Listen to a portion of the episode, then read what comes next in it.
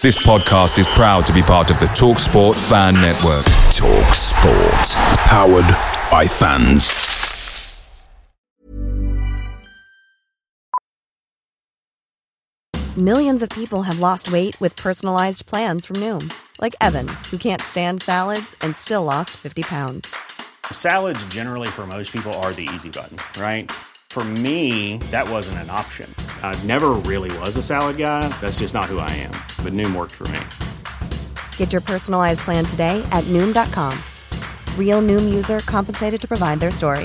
In four weeks, the typical Noom user can expect to lose one to two pounds per week. Individual results may vary.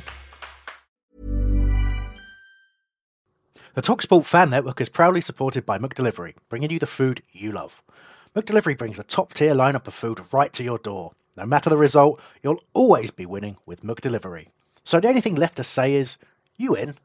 Order now on the McDonald's app. You can also get reward points delivered too, so that ordering today means some tasty rewards for tomorrow.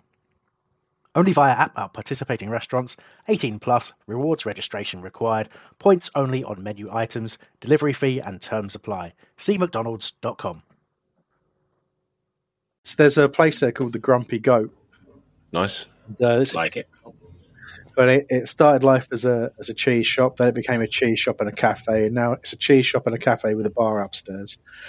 Um, it's- they've just got, but they're very. It's very like artisan cheeses, and now it's got craft beer and craft ciders, and you know, interesting wines and spirits and things like that. And I went and got. Um, And you saw Terence in there. He was just hanging around. yeah, he just just lurks. He's there the whole time, um, and uh, and he recommended to me a couple of beers.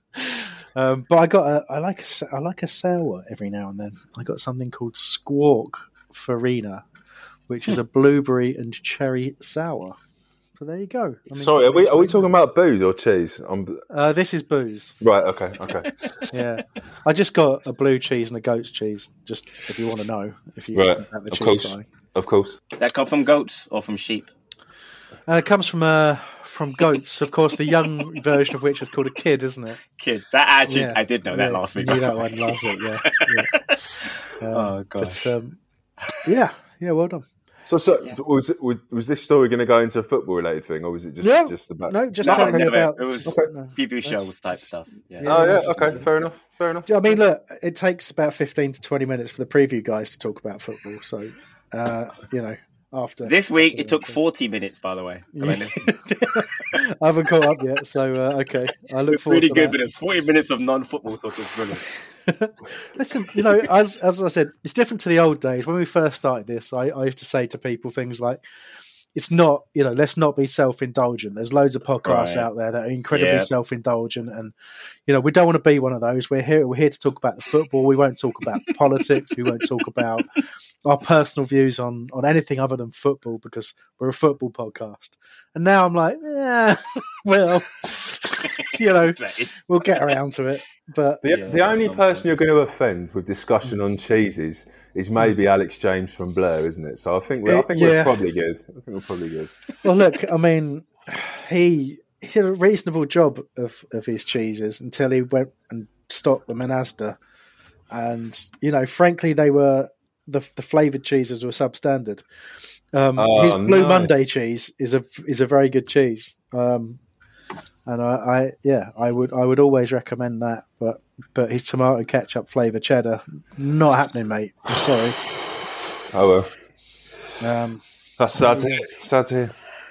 Should we do um? Should we do a show? uh, yeah, have to. Yeah, all right, yeah. This podcast is proud to be part of the TalkSport Fan Network. TalkSport, powered by fans.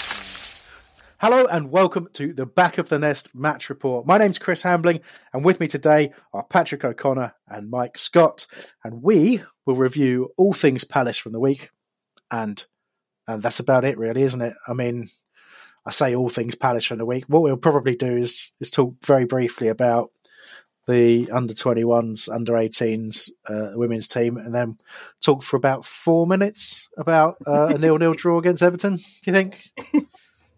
Five We minutes. can we can try. We can try. No, to be fair, you know Patrick's done quite a good job of uh, giving us a, a show doc of some sort for the first time in weeks. So, um, well, we've got a few things to work through there for sure. But um, yeah, I, look, I didn't I didn't get an opportunity to see the anything of the 18s this week. But Patrick, you popped it in the chat there. It was a one-one draw away to Chelsea. Um, took the lead from Ash- Adler Nascimento, who who seems to be doing pretty well. He signed from Peterborough a while back, didn't he? And he's starting to to make a bit of an impact now. Um, but yeah, uh, equalised in the 63rd minute. Chelsea did. Uh, Tyrique George. Um, and they'd missed a penalty as well. So yeah, thoughts on it, and uh, and where does it leave us? Uh, unfortunately, uh, it wasn't televised. You know, on the days that the Premier League play like an early match, they don't put it on, so it wasn't it wasn't on. But I got to again just read about it. But um, right now we've got uh, one match to go. Um, they're going to be they're in second place currently. The champions, as I mentioned last week, are going to be West Ham. But Fulham in third have a couple of games in hand and they're only two points behind. So most likely finish second or third. But again, as I mentioned last week, I just think overall Rob Quinn done a great job with those kids. Few of them, Franco Umeh, for instance, have been training with the first team every once in a while. Nascimento's also been in the first team a few a few times. So the future's very bright for them. So I think it's going to be a, a good season for them as far as looking back on it. And then uh, hopefully they'll be pushed on next year to 21, most of them. Yeah, um, it's always interesting to see when you get to the end of the season and that list comes out of who's retained and who's released. There's always a few names on the release list that were kind of talked about as potential, you know, big players or anything, you know, and, and, and going to make a big impact on at least the first team scenes, scene, and you'd, you'd expect them to get a loan or something like that. But over the years, you know, you think about the likes of Kirby was a was a big one, wasn't it? Right.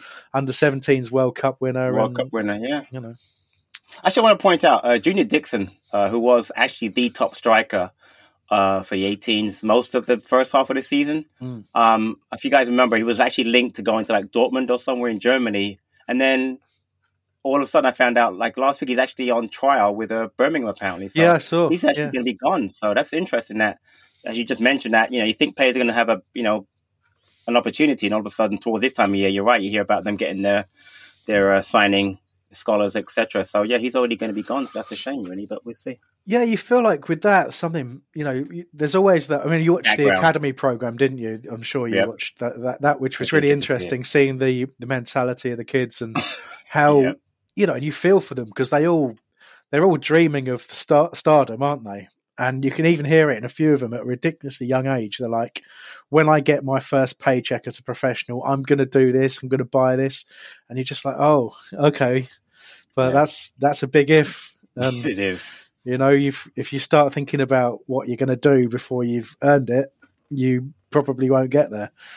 Uh, and I'm not saying that's what's happening with these kids because obviously they, you know, they're they're dedicated to get as far as they have. But you know, you think half a season of, of Dixon absolutely tearing it up and being Yep. the real figurehead up front to to go complete to be gone to be a, to a point where you're you're going on trial for Birmingham City.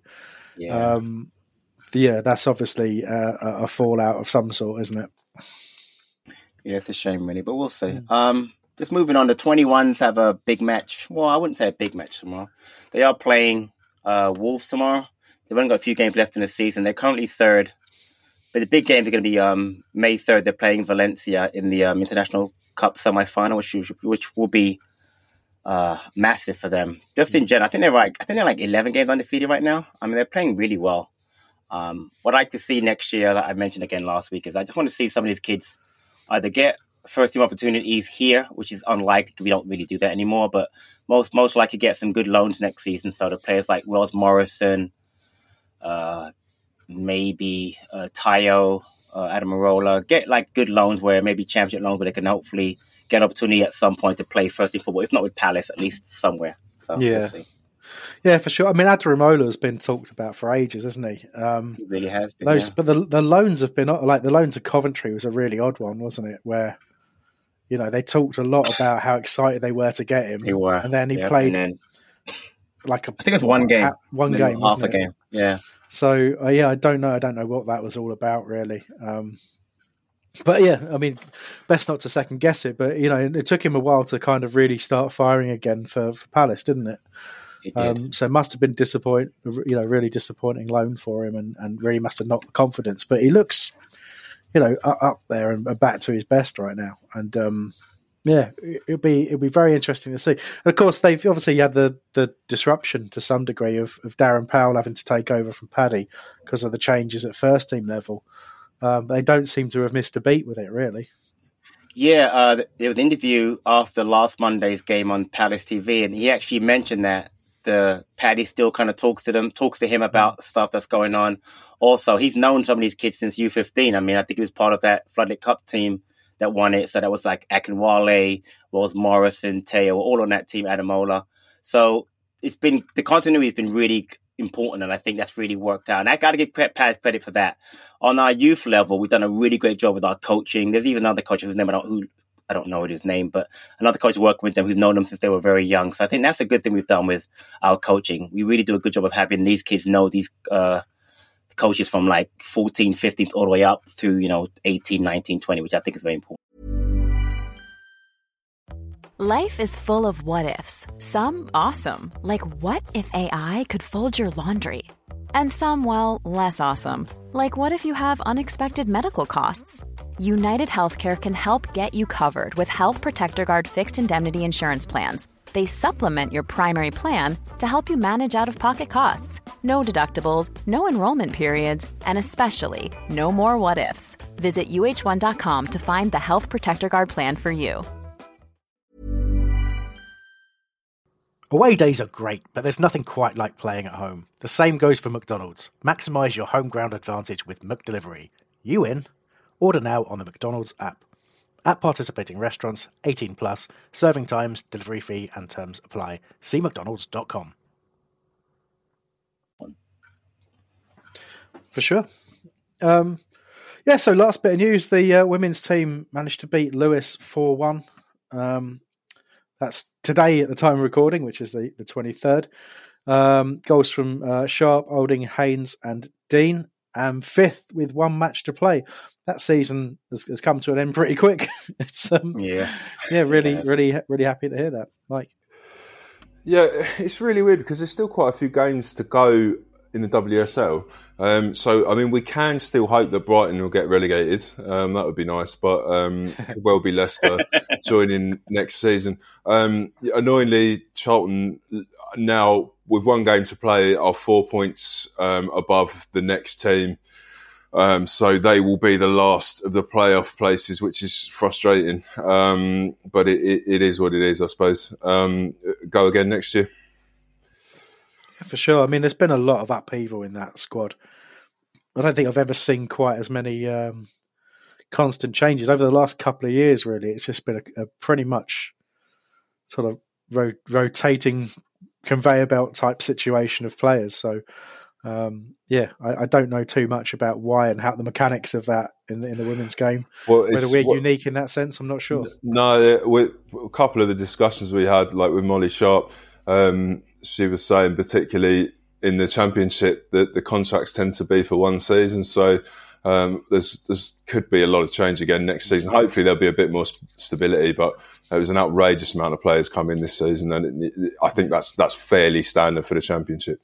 Yeah, well, there you go. Yeah, like you say, uh, go again next season. See what kind of a, a team we can pull together and and, and gel. And yeah, um, you kind of hope that we might be able to get some kind of consistency and maybe sign a, fair few more on um, for for the season ahead. And just yeah, just kind of build that team spirit. But they've done they've done pretty well considering. So um, yeah, we'll, we'll move on to the game. And, and you know, to be quite honest with you, there's just not that much to talk about um, if we're if we're brutal about it. Um, I suppose we got some some general concepts to talk about, and we'll talk a little bit around obviously how much does you know do Everton and, and their setup and, and how they approach the game. How much did that impact on on our inability to win the match? Um, but yeah, I don't know. I, I, don't know about you guys. I you know my summary of the match was that we actually started the second, sorry, the first half better than we have in the last couple of games. I thought we were on the front foot fairly early. I thought we'll just build a bit of momentum, and, and if we got a goal in that opening five ten minutes, like we were threatening to do, totally different game. Um, but they weathered the storm. came back into it, and it was just really it got scrappier and scrappier. And you know the difference this time, we came out for the second half, and you were looking for that that energy and that reaction again, and we just didn't have it. We didn't really have an answer to the to the tactics that Everton employed. Um, I think we'd allowed the referee to frustrate us a little bit as well. Um, and it just, yeah, it just wasn't, it wasn't as strong a performance as we've seen in the last few weeks. And, you know, we can, we can talk about the, the different reasons for that really. Um, yeah, I, I, you know, I found it hard to kind of pick out anyone too outstanding and, and I found it difficult to kind of, I suppose I look at the, the saves that Johnson had to, Johnstone had to make. Uh, and, and I kind of think, well, especially that, that effort from Iwobi, you know that was probably the, the sort of the best save and the best chance of the game. It was it was that much of a nothing game. So you know I don't have too much more to say about it in summary, so we can talk about some specifics in a bit. But I suppose let's start the fact that there were no changes in the lineup. There was a change on the bench with Guaita coming back in for Goodman. Um, uh, and obviously, I don't think anybody else recovered from injuries or anything like that. I think I'm right in saying so you wouldn't have expected any different. I don't. I don't. I, I guess. Um, so yeah, Mike, your your thoughts on on the you know the consistency of selection and lineups. Yeah, you're totally right. There's not a lot else you can do. Um, the only times I maybe would have done something differently was when he brought the subs on. Um, but in fairness, um, I thought Milivojevic was fairly solid. Um, you know, what else do you expect from a Roy against Dyche kind of a game, really? Um, Ayew, I thought was excellent and created things in situations when perhaps you wouldn't have expected him to. There was one point where he ran about 40 yards through about four players. Obviously, the other point where he got basically got Holgate sent off for his second second yellow. I thought he was pure class. Um, and the only thing I'd like to bring up is, you know, when Zaha's fit, does he replace Edouard or, does he replace Ayew? Because Ayew on the left is a different beast from Ayew on the right. Um, but I, you know, credit to Everton, they played well. I thought they were with Calvert Lewin. They're just they're just a different team, and probably I would hazard to say the best side or the best set up side that we've played against since Roy has come back. So the end of the day, I wasn't too annoyed with the point. Um, and the nice thing about it was I'd usually be bricking it towards the end, thinking that we're going to make a mistake and lose it one 0 but didn't really feel like that was going to happen. Um, they were they were bright in places, but um, you know, really they didn't create a great deal. Um, so all in all, I was fairly happy with it, really. Uh, Patrick, I'll just I'll let you take pick it up from there and give your views. Yeah, um, I mean, you know, it's a Dyche team. It's the reason I wouldn't want uh, Dyche to be Palace manager. Just, to me, sets up to just stop what you do. We've had managers that in the past before. It works, but it's not something I'm looking to see at this stage of my Palace uh, fandom. Um, he uh, did a great job of having Calvert-Lewin and Iwobi uh, press our centre back, especially Anderson. I think maybe I watched the game again. The first five minutes, you know, they kind of set off Anderson. He gave a couple of long balls, one ball to Ayew and one I think to Schlupp. And after that, they just wouldn't let him do it. They they made sure he passed the ball to either Guéhi or Doucouré, so he didn't have that outlet ball. So that negates obviously Olise's ability to get wide. Interesting. And, and at one point, a lot of time they were man marking Jeffrey Schlupp, which I found interesting yeah. as a as a as a tactic. Why they did that? I guess they there was something they didn't want him to do, like you know, burst forward. But that was interesting because having done that, you would figure then Eze should have been not free, but more able to get on the ball, and he wasn't able at all to get on the ball yesterday. So it was interesting. I mean, mm. again, just that whole it was just again just a a Roy. Mike said a Roy versus you know Dyche game is just ugh can be can be very nil nil ish, and it was. Yeah, it's, it's interesting. I'd like to pick up on the the man marking of Jeff Schlupp, and right. like it in some senses, as, as, a sentence, it's very amusing. Um, let, us be honest, right? But once you get away from the amusement and you look at actually how we've played in the last few weeks, and, and Schlupp has been under Roy in central midfield, has been playing well.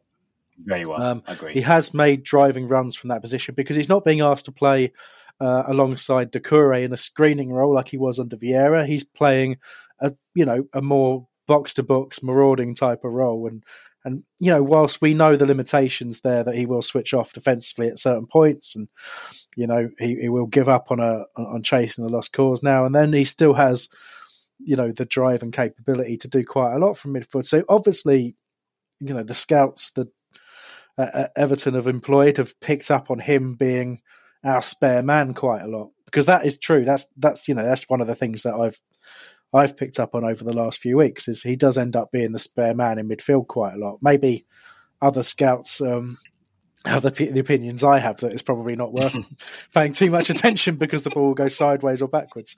But you know that's not been a that's not been the case under Roy. So they've obviously picked up and what you what you're looking for. So you picked up on on Eze there and say you know that should make him more free. That's what you're looking for. You're looking for the players on the pitch to notice something yeah. like that and adapt because the manager won't do it from the sidelines.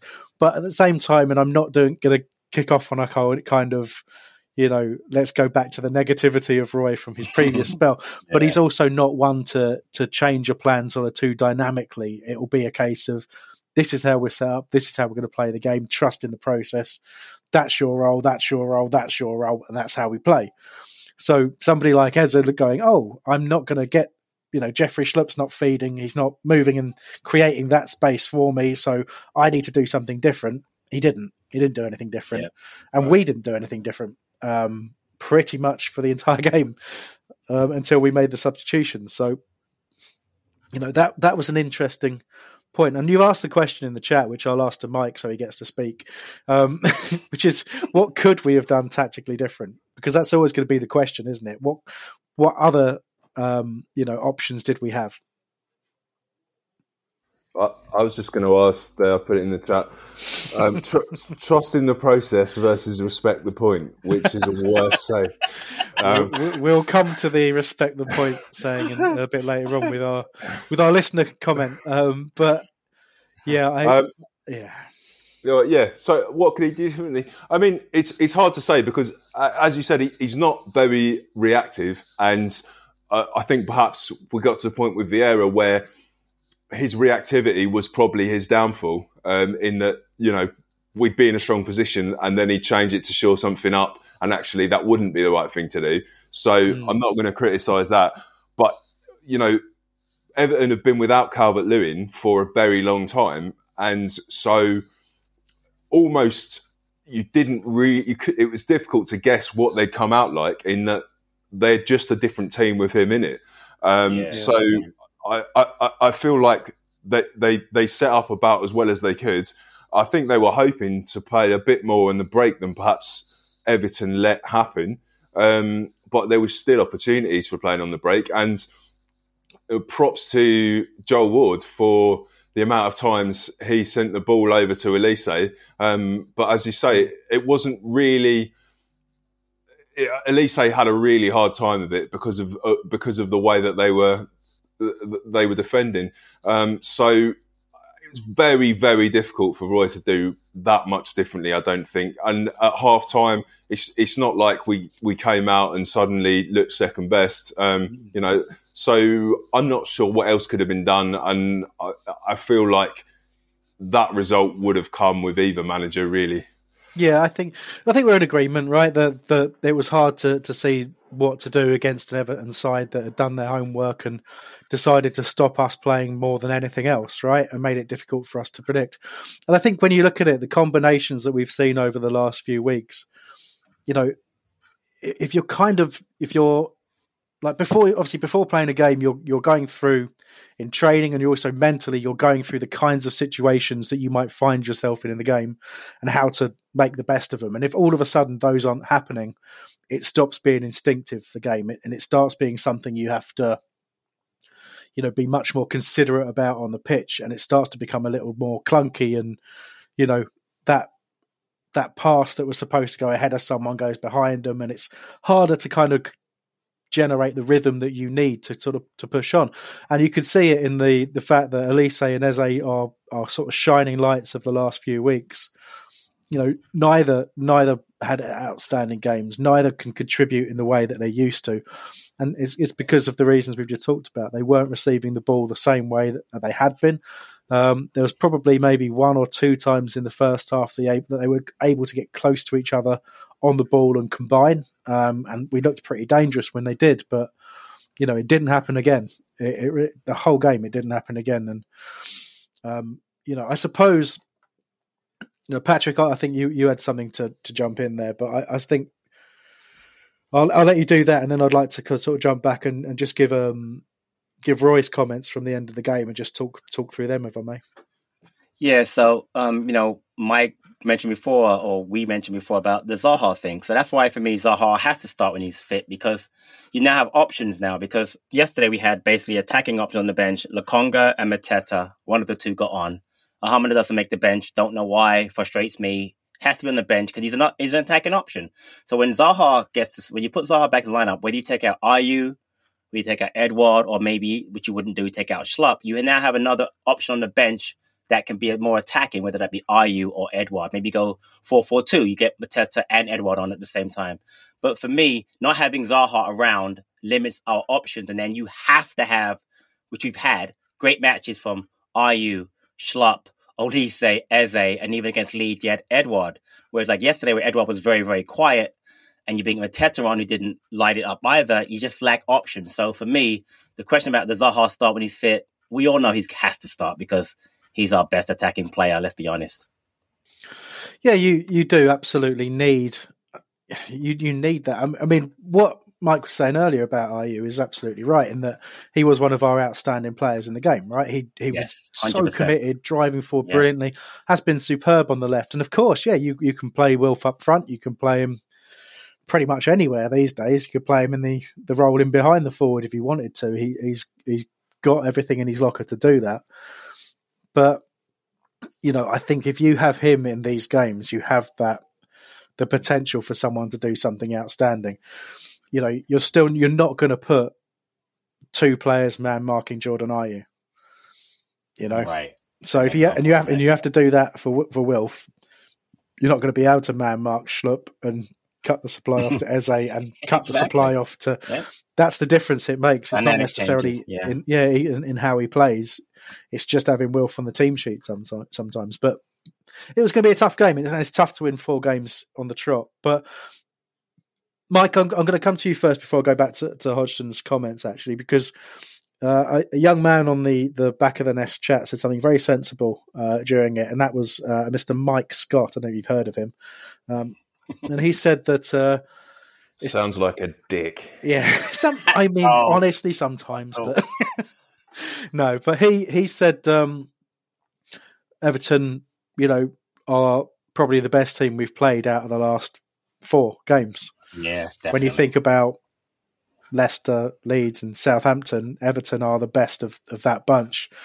So how telling is it that that's the team we failed to beat? You know, have have we got a little overexcited perhaps at the re- the return of Roy, the flowing football, the fifty seven shots in three games? Have we got a little overexcited with that? And is this a dose of reality, maybe? Uh, no, I don't think so. I mean, let, us look back at what a disaster the other Everton game was this season. Um, you know, t- ten points from four games is, uh, if not Champions League, then pretty much up there champions kind of uh, rate. So um, there's going to be times if if the last three games they've been open, it doesn't take a genius to go. Oh my god, Brighton are going to score. No, all right. Sorry, sorry, sorry. sorry. Uh, one minute left. Brighton scoring. I'd, I'd, I'd stop the pod. Um, no, I mean, it, it, doesn't take a genius to go. Well, let, us just shut up shop. So uh, you know, they, they, if anything, I would have said that I was expecting it to be a little bit more open than it was. Um, but they, they genuinely are a decent side. And, you know, we, we had the better of the stats just about with everything. I mean, we absolutely flayed it with corners. And I, I think probably the amount of fouls they were committing, um, if we'd have been as lucky with the set pieces as we have been recently, well, not lucky, but, you know, it, if something had gone the right way, um, you know, would have sneaked to 1 0. And the, the fact that at no point was I sitting there thinking, oh, we're going to lose this 1 0, that's, that's a great credit to Roy um, because, you know, the last 10 minutes of games this season has been the point where A, we've conceded the most, and B, when we've all aged terribly. So um, let, let, us take the positives from that. Mm, Patrick hasn't aged. But anyway, um, yeah, I just think, um, yeah, I think that's a fair point. That I don't know. I still kind of felt like we might lose that one, um, but but maybe I haven't uh, I haven't fully recovered um, from from all the late goals. Um, so look, Roy after the game said that um, you know expected it to be a tough game. Uh, talked about Everton uh, in general. So he said for long parts it made the game a war of attrition, and after our last three games, it's not easy for the players to want to play that game. But it gave me as much satisfaction. Mm. Uh, I've seen moments where we could lose games like that in the past. Uh, praised the back four and, and talked about the amount of points. But then he said, uh, if you'd said to me when I walked through the door we would get enough points to keep us in the Premier League on goal difference, I would have accepted that. That was the goal. So we now we have 37 points. I'm not going to be satisfied with that. We've taken 10 from the last four. So what's stopping us taking points in the last six games? So it's a kind of I thought it was an odd way of saying it. he was trying to I think he was trying to say let's keep pushing for points. You know, we've we've basically pretty much achieved safety. So let's um so let's let's let's push on. But um sorry Mike, you go ahead. I think he's trying to say from that I've just got 10 points from four games. What the fuck do you want from me? I mean, that's probably. yeah, yeah. Uh, I think that's fair. Um, but uh, yeah, look, it's, it's a it's a very diplomatic way of of saying that you know we didn't win the game because Everton because Everton decided to play negative football, anti football against us. Um, and at this point in time, we we don't have an answer for that really. So um, yeah, I just thought it was just it was interesting to to hear Roy reflect on that. Um, I'm just watching the, the concentration on on Mike and Patrick's face as the FA Cup semi final is starting to draw to a close, and I feel like I might I could literally say anything and they go, yeah. Yeah, absolutely. Yeah, yeah, no, you're right, Chris. You've always you're always right. We don't you don't really need us on this because yeah, everything you say is uh, is ab- absolutely correct. There's a apparently go, go on, Mike. Yeah. Well, I tell you what. Rather than us discussing the game too much more before we go into listener comments, um, I don't know if either of you heard Roy pre-game a couple of days before um, talking to Simon Jordan on Talksport. Mm, but um, no, I've heard about it, but didn't yeah, the comments. The, the comments, I mean, I'm, I'm, only paraphrasing here, but the, the comments pre-match were, were really interesting um, and, and, probably worth a discussion more than us talking about, you know, a, a very dull nil-nil draw anymore. So J- Jordan hit him with, um, how does it feel to be not wanted and not given a new contract, but then when um, Parish panics, uh, suddenly you're wanted again? Um, and and he said, well, he, he gave like the, the sort of um, I'm going to, I'm going to uh, give my ancient history um, background away here, but he gave like the Heraclitus style reply of "You never mm-hmm. stand in the same river twice" kind of thing, and, and he was like, "Well, look, it, it, football clubs change all the time. It, it's a different situation, um, very much different situation from then, and, and changes game by game. Um, but all, all I'm here to do is keep us up." Um, so he he really navigated that well he was he was incredibly humble. Um, you know, they yeah. said you, you, you know you're doing you're doing great things, and he said, "Well, look, I've inherited I've inherited a great side here, a, a, a, a almost balanced, you know, great side that should be doing should be staying up." Um, so you know he he backs the players, so there's no real reason, I suppose, that he shouldn't push for a victory in this kind of situation. But he might have argued and said he actually was. It just didn't come off. I don't, I, I don't know.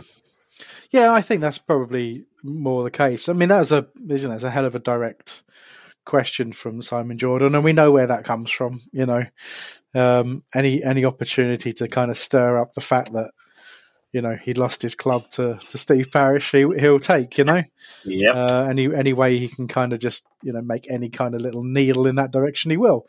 Um, but fair enough. That's that's his right, I guess. Um, I thought there were some other comments from from Roy um, a couple of days before. You mentioned Patrick, and I did share this article with you um, that you know Ahamada's not been seen at all, and he um, Yeah. he gave reasons for that. And you know, again, so Right. this this goes back to the discussion over what we do long term. You know, whether even if Roy wins, you know, the next six games or whatever, is it is it right to have him in in place for for a sustained period of time? So he was asked why Ahamada has not been seen.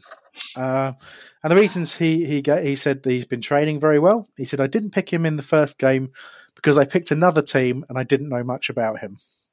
Fair enough. He said I didn't get a, he didn't get a place on the bench that day. Um, the more I see in training, the more I like him, and the more I see of him, um, I have no reason in the last three games to suddenly tell somebody you're out because Ahamada had a good training session yesterday. The chances are the guy I say that to says, "Well, I had a good training session too," and that's because the training session has been good with everybody. So. I'm sure it won't be long before he starts establishing himself as a player here at Crystal Palace. I like the look of him. He looks a very good signing. There's a lot more to cut. There's a lot to come from him. Okay, so so when Wilf comes back, right? is he going to say, "Okay, Yep. good, we got Wilf back," but I I can't say to anybody else on the bench or in the team that you you know that you, you've you've got to miss out because they've all been training well, right? Right. They've all been training well, all Yep. of them. So, and it doesn't matter how hard that Wilf trains. Wilf is not allowed back in the squad until somebody doesn't train well. Is that what I'm lose. supposed, or we lose, right? So I'm not. Right. so- is that what I'm supposed to take from that? It's an. In, I just thought it was. Um, it was. If I'm being honest, and I'm being, I'm, I am being a little bit mean, but if I'm being honest, that is a very.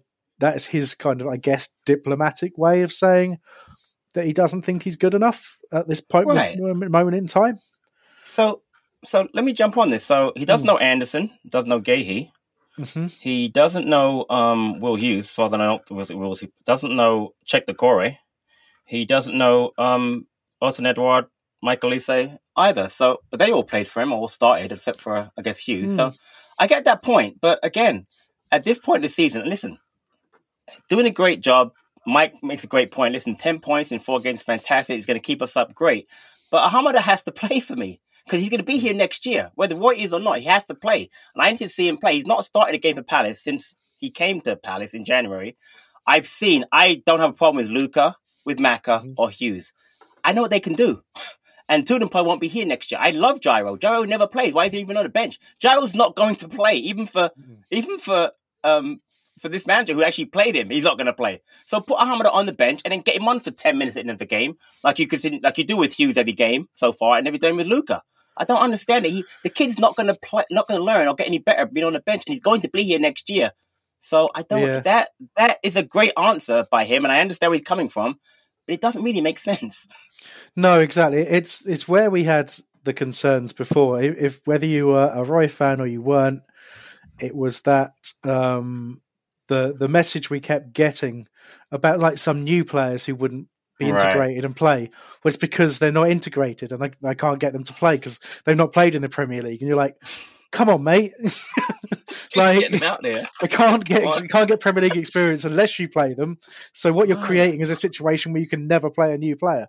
So- catch twenty two. Uh, Yeah, yeah. So you're just, you know, and, and I just I saw that creeping in, and you know, I'm, I've been really, really happy with with with how things have been going, and you know, even this game it was boring as hell, but I don't blame Hodgson and I don't blame Palace, right? But that was a, just a, that article coming out a couple of days before the match just was this little bit of a reminder for me as to why this is only a short term appointment because you can't you can't do can't. that you can't say stuff like that Yeah. you know, because you, otherwise you're just you're just making a rod for your own back, aren't you? Because you know you might as well. This is this this happened. That's why the last eighteen months was horrible because you knew nothing was going to change and nobody different was going to get picked. Um, and we've already seen a, an element of that creeping back in, which is a shame. So, you know, let's let's let's hope for a, a nice return in the in the last few games. Um, you know, finish as strong as we can, and then hopefully they're doing an awful lot of work right now on who the best person to come in is next. And you know, I suppose I what I do wonder if they're having a look at, at Paddy supported sort of from afar by Roy. Um, I do wonder if that's God, that's really? the cards. That's my fear, by the way. It really is. Mm. That's my fear. Really? Okay. Thanks. That's honestly how I that's how I see it going. But um, I just yeah, it and, and I, I would see there's a cost element to that, um, which I think is appealing for them. Um, and also, you know, it, it it's kind of it just feel like we're being warmed up for it. But maybe I'm wrong. We'll see. But so I I would I, I would accept that very begrudgingly if and only if Paddy would play the kids he's been coached for the last three, four years. Like, mm. again, J.K. Gordon comes in, Phillips comes into the squad, Teo, etc. That's the only way I'm accepting that. If he's going to go and, and just play the same old, same old players, meaning not not style of play, I'm not going to accept it. If, I, if you're going to say me, okay, I'm going to bring Paddy McCarthy in, but he's going to, he's really going to have a youth policy and bring them through, I'd be all for that, you know, to a, to a point, because that would make it exciting for him. But if he's going to come in here and just do the same old, same old, I'm 100% not going to be for Paddy McCarthy next season. I'm just not. Hmm. Okay, well, let's um, get to uh, to Jerry's um, message to us uh, before we end the show. And yeah, Jerry contacts us pretty much every week and does a fantastic job of summing up the game, you know, better than we can usually in one email. Um, but Jerry's this week is uh, it starts with respect the point. I'll come back to that, Jerry. It's not a phrase I like um, because I, I think it's been used too often. And as I said pre-show to these guys you know, I think respect the point has been used to accept mediocrity in the past when mediocrity was not acceptable. Just saying that, but um, but you know, in this sense, if you're saying it's a good point in in the circumstances, I would agree it was a good point in the circumstances. Um, Jerry says we played crafty and very deep for most of the game to suggest to me we were determined not to lose the game.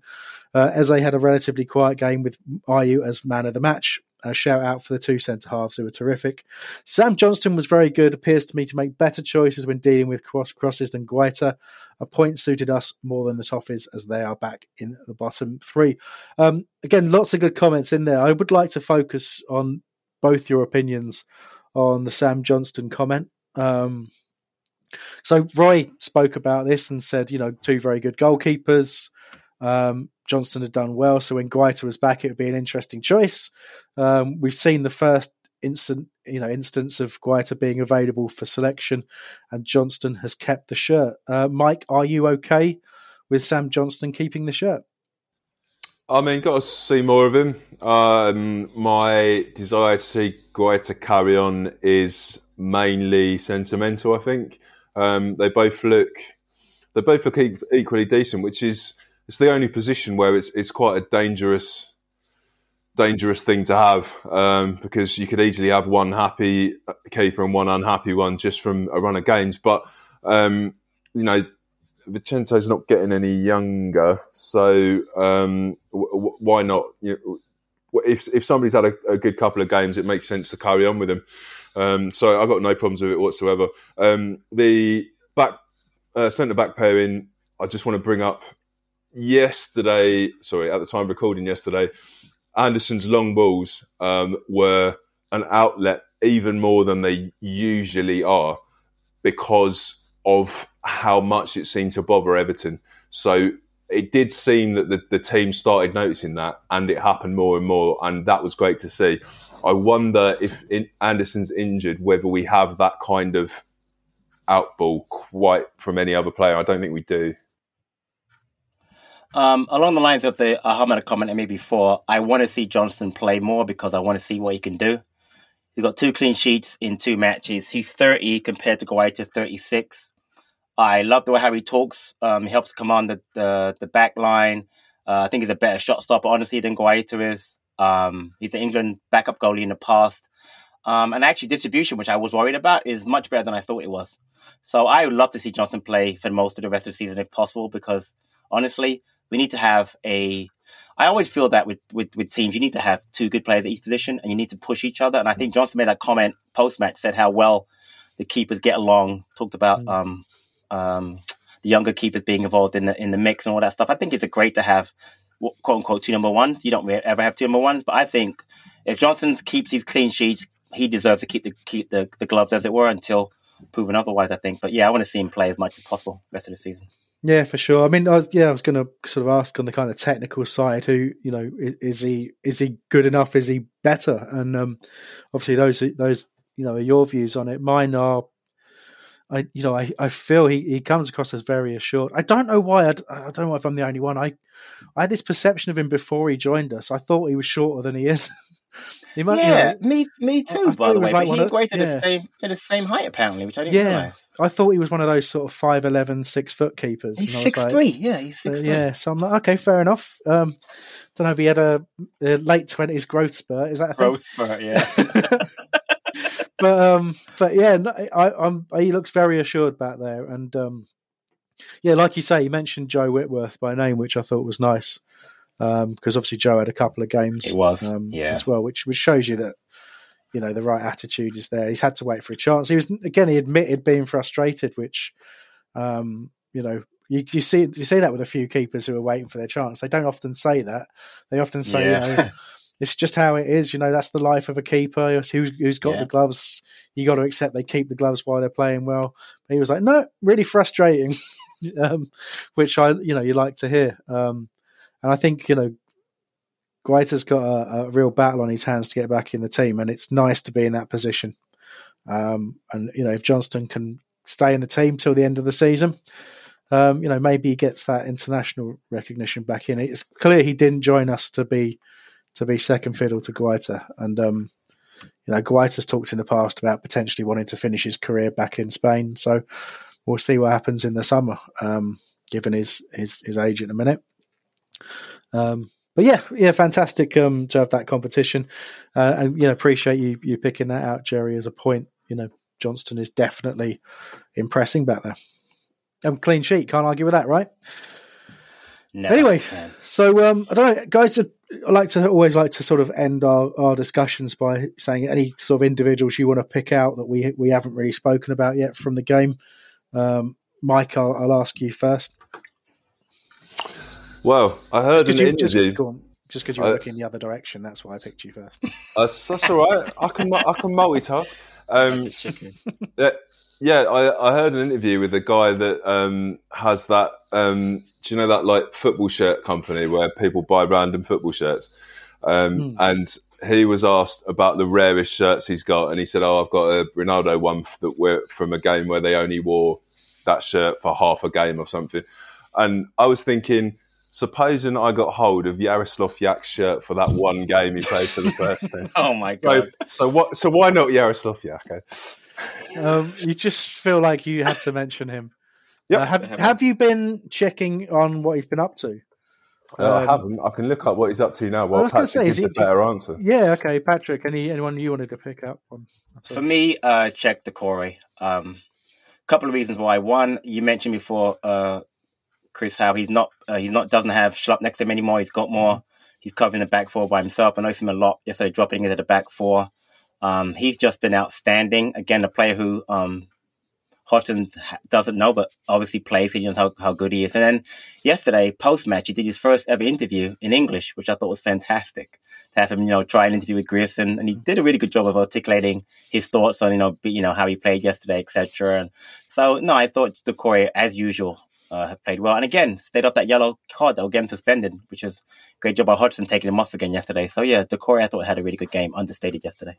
Yeah, good shout. That yeah, um, yeah. So I, I think everybody picked up on the that Ayew had a had a good game as well. Um, you know, and I've got to give props to Joel Ward, um, captain in the side.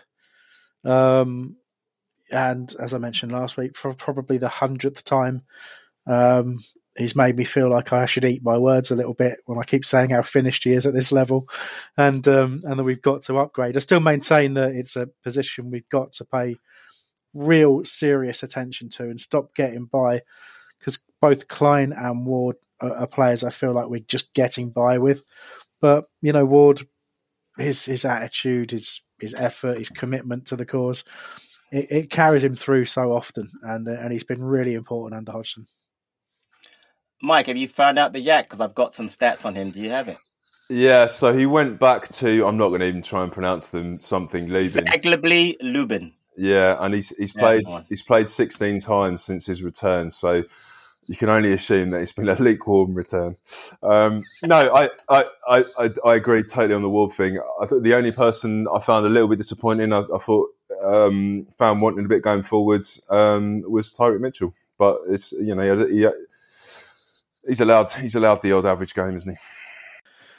Yeah, he had a couple of good moments defensively. Um, that you know, his recovery pace really does come in handy a lot. Um, and as a one-on-one defender, he can have some absolutely superb games. Um, but yeah, you just you just feel like there's a there's somebody who can contribute more going forward in there, um, and just getting that balance. And, and I think for for Mitchell, it's a lot to do with confidence. You know, it's he's still not been the same player since he he's picked for England.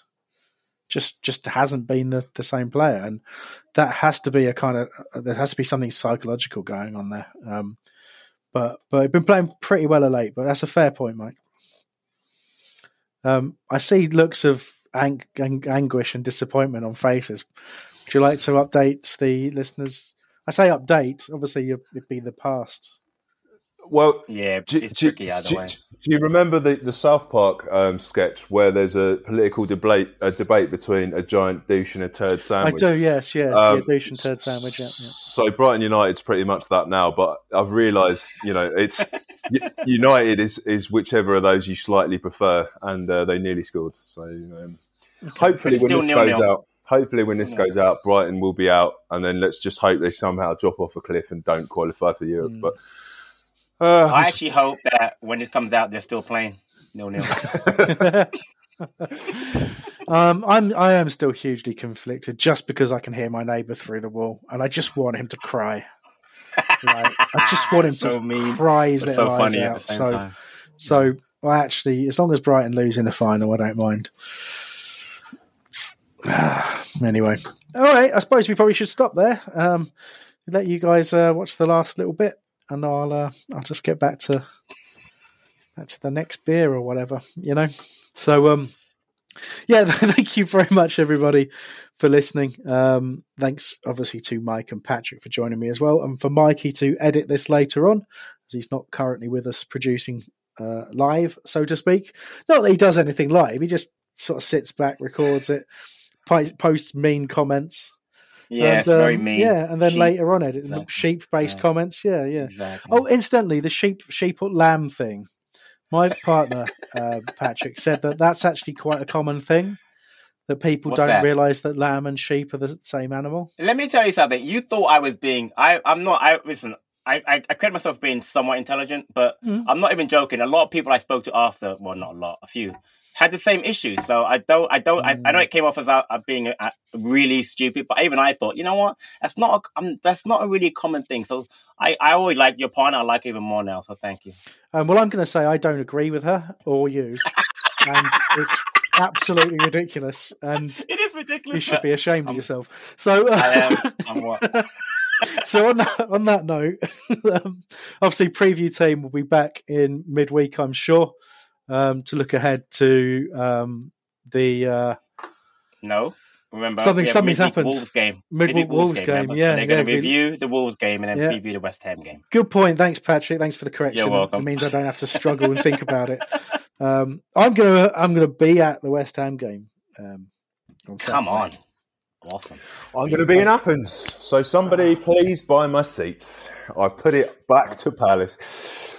Oh. Oh, okay. Um, does DR still go to the football? He does. He, He never does. gets there on time, but He he's does. he's always there about ten minutes in. Okay. It's uh, he does live miles away from the stadium. It's not like he can just walk Yeah, five right. minutes, is it? Maybe five minutes, yeah. It's been a long time since I've given him a proper hard time, It- so he's it- not he's it's not going to be able to avoid me at the game. That's the thing. So he's going to. It's get, like at school when the people that were around the corner always arrive last. In fairness. Yeah, you're right. It was like when I was late at school. Um, anyway, so yeah, check out the preview team mid- midweek. Check, go over to, to YouTube. DR's doing some wonderful work over there with the rest of the team. And, um, you know, even though Patrick's on a break from it, it's still worth watching for sure. You know, um, check us on all the socials. Just search for Back of the Nest. As I said on BBC Radio London the other day, if you want to know what we're doing, just Google Back of the Nest. Just Google it. And, um, and that's just that's just how I roll. So anyway, until next time, thanks very much, and come on, you Palace.